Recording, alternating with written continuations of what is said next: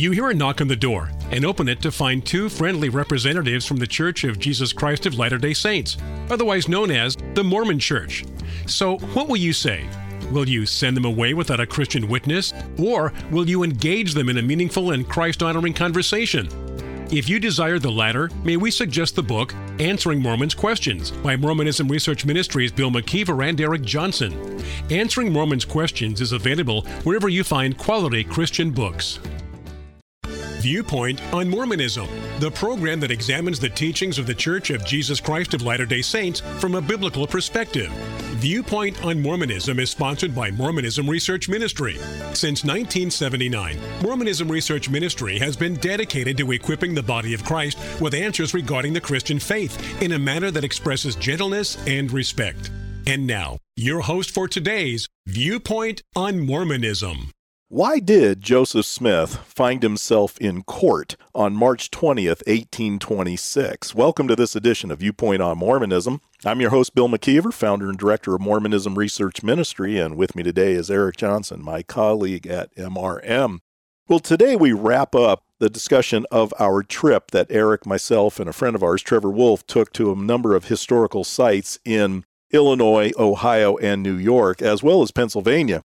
In yesterday's show, we were talking about our visit to Bainbridge, New York, and I was quoting from this document by a man by the name of William D. Purple. I didn't go into a lot of detail as to who William D. Purple was, other than he had a lot of information about this man, Josiah Stowell, that hired Joseph Smith as a young man to look for a silver mine in the area of Bainbridge. What comes about from this is that in February of 1826, William Purple mentions that the sons of Mr. Stowell, he says, who lived with their father, were greatly incensed against Joseph Smith as they plainly saw their father squandering his property in the fruitless search for hidden treasures, and saw that the youthful seer had unlimited control over the illusions of their sire. What does that tell us? Well, the sons of Josiah Stowell think that Joseph Smith is ripping their father off, and so they're going to do something about this. So William Purple explains what happened next. They caused the arrest of Smith as a vagrant without visible means of livelihood. The trial came on in the above mentioned month before Albert Neely, uh, the father of Bishop Neely of the state of Maine. I was an intimate friend of the justice and was invited to take notes of the trial, which I did. There was a large collection of persons in attendance, and the proceedings attracted much attention. So Joseph Smith is going to be arrested for being a vagrant, as William Purple describes it. Now, he is not found guilty. A lot of people assume that he was. Actually, Judge Neely allowed Joseph Smith to, to leave one of the reasons why that I have found is because at this time Joseph Smith was under the age of 21, which was the legal age to be an adult. But certainly he did go through this trial, hearing, whatever you want to call it. And it does seem from the evidence that Joseph Smith, in fact, was a glass looker. Now, in that particular time, that would be the same as being a fraud. They were saying that Joseph Smith claimed that he could find buried treasure, but of course, even Joseph Smith admits that even though he was accused of being a money digger, he didn't make a lot of money at it. But now we are in Harmony, Pennsylvania.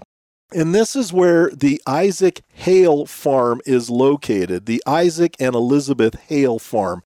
Joseph Smith and Emma would live with Isaac Hale for a time, and as we mentioned in yesterday's show, Isaac was not enamored with Joseph Smith at all. He did not like the business that he was in, that is, being a money digger.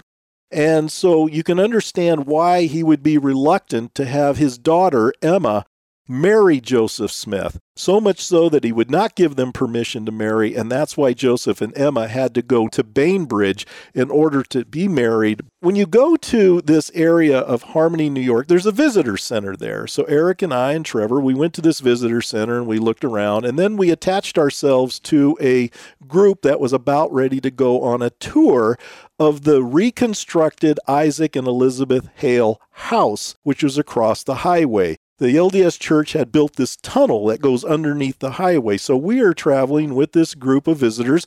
A number of young men who were, as we understood it, to be Aaronic priesthood holders.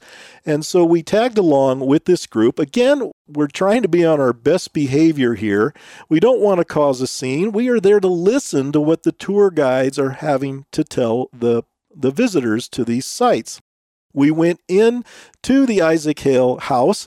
Then, after we visited the Isaac Hale house, we went several feet away to the reconstructed house where Joseph and Emma lived for a time.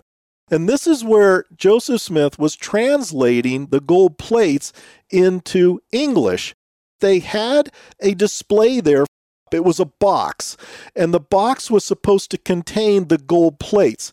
I have pictures of these young men picking up this box, and you could see that they were lifting it with a lot of ease, which, of course, for me, the gold plates and the weight of the plates is a big deal. I've been discussing that subject for years, and certainly the plates were not as light as whatever this box contained for these young people. And we do have a photo of that on our website where we have pictures from our trip mrm.org slash nauvoo hyphen trip nauvoo spelled N-A-U V-O-O hyphen trip. So you can see those pictures from the past three weeks as we have been discussing this trip. Now, the young men are lifting up these plates, and I'm sitting there just biting my tongue because I'm listening to this tour guide try to give the impression to these young, impressionable boys that that's about how heavy the plates would have been. Now, of course, the argument that I raise that if the plates were really made of gold and they were the size that Joseph Smith claimed, six inches by eight inches long by six inches deep, gold plates that size would weigh closer to 200 pounds. Certainly, these young men were not lifting anything close to 200 pounds. They weren't even lifting anything close to my 80 pound replica plates that I have had for years and have challenged Latter day Saints to lift. But if you notice, the guide, Bill, when we were there, made mention of, oh, how strong you guys are when they were lifting them up. And they had a big smile. And these are 15 year old, 16 year old kids. They had no problem, as you mentioned, to lift these up. We moved from that room into another room, and there was a table sitting there and on this table, there was a hat, like a kind of a top hat, I guess you could call it. And next to it was something that I'm sure was supposed to resemble the gold plates, but they were wrapped up in some kind of a cloth. I don't know what kind of cloth, but we have a picture of that as well if you'd like to see it. And the explanation that our tour guide gave, and maybe I wasn't totally surprised, but he did mention that Joseph Smith used a seer stone that he would put into this hat. But then he said something I had never heard before. He mentioned that the gold plates had to be near the seer stone and the hat in order for the characters to appear on the seer stone for Joseph Smith to read to the present scribe. I had never heard that before. What is this, a 19th century Bluetooth? I asked him who told him that. I thought he had said that a Mormon historian had visited there recently and told him that story that the plates needed to be nearby the seer stone in order for the seer stone to work. When I asked him the name of the historian, if I heard him correctly in the first place, that it wasn't the historian that said it, it was a man that was with the historian. So I asked him, Do you know the name of that individual? Which, of course, he did not. So I have no way of verifying that this story is really circulating among LDS historians. I have only this tour guide's word to go by, and I have no reason to believe that he's not telling the truth. I'm sure the man was trying to be as honest as he possibly could with how he understood his own history. We see the hat near the plates but of course, I didn't see a seer stone or any type of rock there, but it had the two chairs sitting side by side, which was a little different than what we saw when we were visiting the cabin at the Peter Whitmer farm, because there the chairs were opposite each other. In this particular case, the chairs were sitting next to each other. You would think that if Joseph Smith was looking at the plates, that his scribe would have seen them as well, but see, that's not how they're telling the story there. The plates were covered up, so whoever was his scribe at the time would not be able to see the plates. Now, as we mentioned earlier, whenever anybody really saw these plates, they saw them only in vision. They never saw tangible plates. And that seems to be a difficult thing for many Latter day Saints to swallow because I think they even understand the importance that these witnesses saw tangible plates, not necessarily plates seen in a vision, even though the, the documentary history of the church states that they saw them in vision. You can understand why that would be a problem, Eric, for a lot of Latter day Saints because they want these plates to be real. They have to be tangible. But yet, there's a lot of contradictory stories about how these witnesses, the three witnesses and then later the eight witnesses, saw the plates.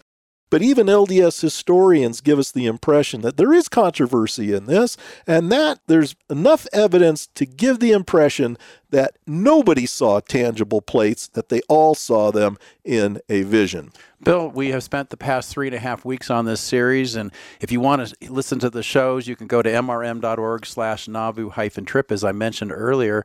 But Bill, I want to ask you, we talked about it in the first show, why we went in the first place. We wanted to hear more of what they were saying at these historical sites and be able to deal with that so that we could be better prepared when we're here in Utah to know how things are being said. I think I found uh, a lot of information and I learned a lot. But what do you think were some of the things that you learned during this trip and what we can take away from it? Well, that's a great question. I think a lot of what we learned is what we weren't told. And that always stuck out to me. Now, as I explained earlier in this series, I, I didn't expect a lot of these tour guides to spend a lot of time, if any time at all, on all the negative information, which would have made Joseph Smith look less than larger than life or less than the prophet of God that they, of course, believe him to be. But there's a lot of LDS history that I think needs to be told if we're going to better understand this narrative. That's what makes it difficult. They own these sites the church gives these tour guides the script that they're supposed to stick to, not necessarily word for word, but they have a pretty good outline of what should be brought up and what should not be brought up, I'm sure. And when you go there knowing this history, it does kind of irritate you to know what's being left out because if visitors who were not sympathetic to the Mormon cause were to hear the other side of the story, they would probably be less apt to want to join this organization. I'm going to estimate we probably talked to 100 different uh, tour guides, missionaries, all through our two week trip. I'm going to say that we got them off the script a lot of times, probably in ways that they had never heard before. The bottom line to all this is, as you said, Eric, we wanted to know what they are saying. Let them talk. When we did interrupt, it was only for a clarification of something that we heard. And I, I think we behaved ourselves. What could you say, Eric? I think we did. I, I think we did. We were trying to be very respectful to these people who believe very sincerely that these things are true. Naturally, we don't share that conclusion, but I hope this series will help a lot of our listeners to better understand the history behind this movement and also to remember the many people that we spoke to in prayer that perhaps God will open their eyes to the truth of the New Testament gospel. Thank you for listening. If you would like more information regarding Mormonism Research Ministry, we encourage you to visit our website at www mrm.org, where you can request our free newsletter, Mormonism Researched. We hope you will join us again as we look at another viewpoint on Mormonism.